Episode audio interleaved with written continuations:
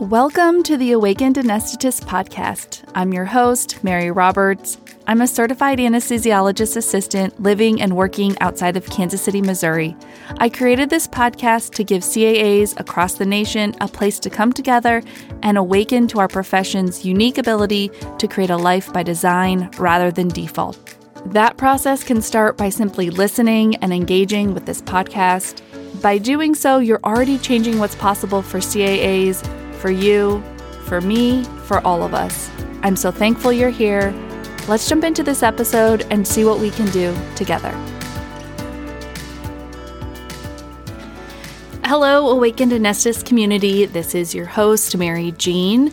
I am a CAA living and working in Missouri, and I created this podcast really to spread the message of the CAA profession that I believe is most impactful, which is that our CAA profession has the power to create a dream life, to create a life by design rather than default. And while this message is, I think, extremely important and I think extremely true for our profession, I wanted to take the month of April, which is the National Addiction Awareness Month here in the United States, to shed some light on the truth of substance use disorders in our profession as certified anesthesiologist assistants, as well as part of the larger anesthesia community. I first want to share just a little bit of backstory of what brought me here to speak on this platform, on this podcast about substance use disorders with you all. I became personally interested in substance use disorders during my own sort of transformation and investigation into who I am and what makes me me. I also was undergoing some therapy for past traumas and struggling to figure out what was next for me in my career, in my life. This all was kind of happening over the pandemic, but also before that. And there were big questions in my life that I had been wrestling with for years.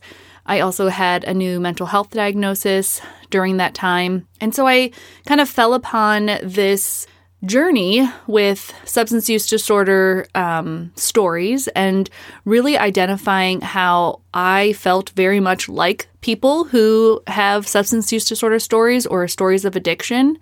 And I just kind of took a deep dive, and through that dive really saw so many similarities between myself and then larger similarities between myself as a CAA. So things that make me unique to being a CAA or an anesthesia provider. And I, like the rest of America in 2020, was first kind of understanding the impact of the national opioid epidemic on our country. And that story was getting so much more pronounced in media, and I was hearing things that really resonated with me, and I could understand what they were talking about when they were talking about potent opioids and oxycodone and just some of this jargon that landed more with me because I could understand that from an anesthesia provider's perspective. And then COVID hit. And when COVID hit, there was such a highlight on the deteriorating mental health and physical health of all healthcare workers, even before the pandemic. Just unfortunately, a lot of healthcare systems do not support a healthy healthcare worker. And so when COVID hit, all of the faults in the system really got deeper and wider, and all of the issues that were already present became more glaring. And so the combination of those two things happening at the same time, and also my own personal revelation that I was not dissimilar from people who have substance use disorders.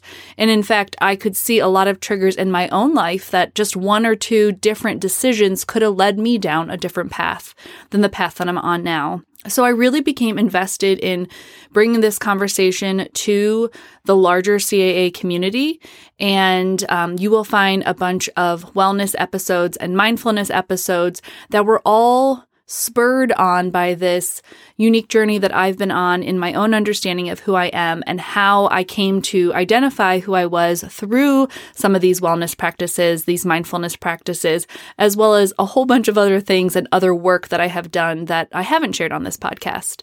So that's a little bit of the backstory with me and why I'm here talking to you about this now. And I also want to mention that I'm using the words substance use disorder to refer to the disease of addiction. So just a little note here that I think around 2013, the DSM-5, which is that diagnosis manual that I think is produced by the American Association of Psychologists, they defined the disease of addiction as a substance use disorder. And so in this sort of reframing of what it means to have an addiction, there's this push to use substance use disorder. So that's why I'll be referring to addictions as substance use disorders, because that is the actual disease that we're talking about here. So you may have heard that 10 to 15% of anesthesia providers are going to have substance use disorders, but I think the disconnect happens because we still, as an anesthesia profession, think of addiction happening to those people over there, like that other 10 to 15%, instead of me personally. Like, how could that happen to me? And I think it's just an ongoing cultural distortion of what an addict, what someone who is suffering from the disease of addiction, what they look like. I mean, I think our culture has painted that person as, you know, someone who's living on the streets, who is alone and dirty and has no one to help them or take care of them, not the high-functioning perfectionist anesthesia provider who shows up to work early and stays late and is always willing to work your extra shifts and who's gregarious or maybe at the top of their class or the smartest person in the room. And so because there's such a huge disconnect between what our culture has raised us to believe of what an addict is versus the reality of who we think we are, we don't see ourselves as someone who could contract that disease. And so what I really want to do with this episode is introduce you to two different anesthesia providers who share very openly and very vulnerably their own struggle with the disease of addiction. And they do this on two other podcasts that I'm going to link in my show notes. So wherever you're listening to this podcast now, if you go down to the show notes or the notes for this episode, you're going to find three links. The first one is to an episode on Beyond the Mask podcast, which is a CRNA podcast that covers a variety of CRNA professional subjects. And in September of 2020, they released episode 92, which is a conversation about substance use disorders with Jack Stem, who is a former CRNA who struggled with an addiction to opioids. And he very openly shares how that addiction started, what it looked like in real time, like in terms of being an anesthesia provider. And he shares where he is now with his disease and what he's done with his life since going into rehab. The second story is from Dr. Jodi Kuhlman.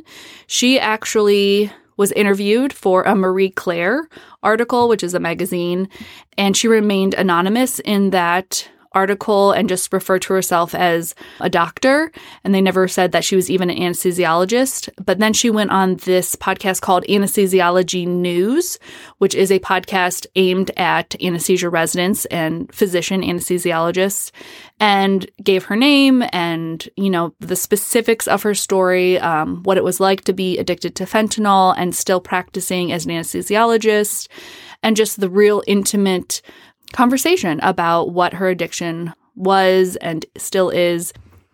And while it is glaringly obvious that there are no stories of CAAs included in that list of links, and of course, this disease is not a disease that has skipped over the CAA profession.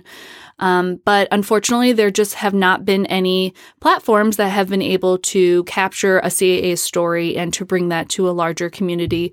I wanted to specifically say that just because people aren't talking about us or capturing our stories does not mean that our stories are any less relevant or any less true or any less significant, and that we matter just as much as any other anesthesia provider.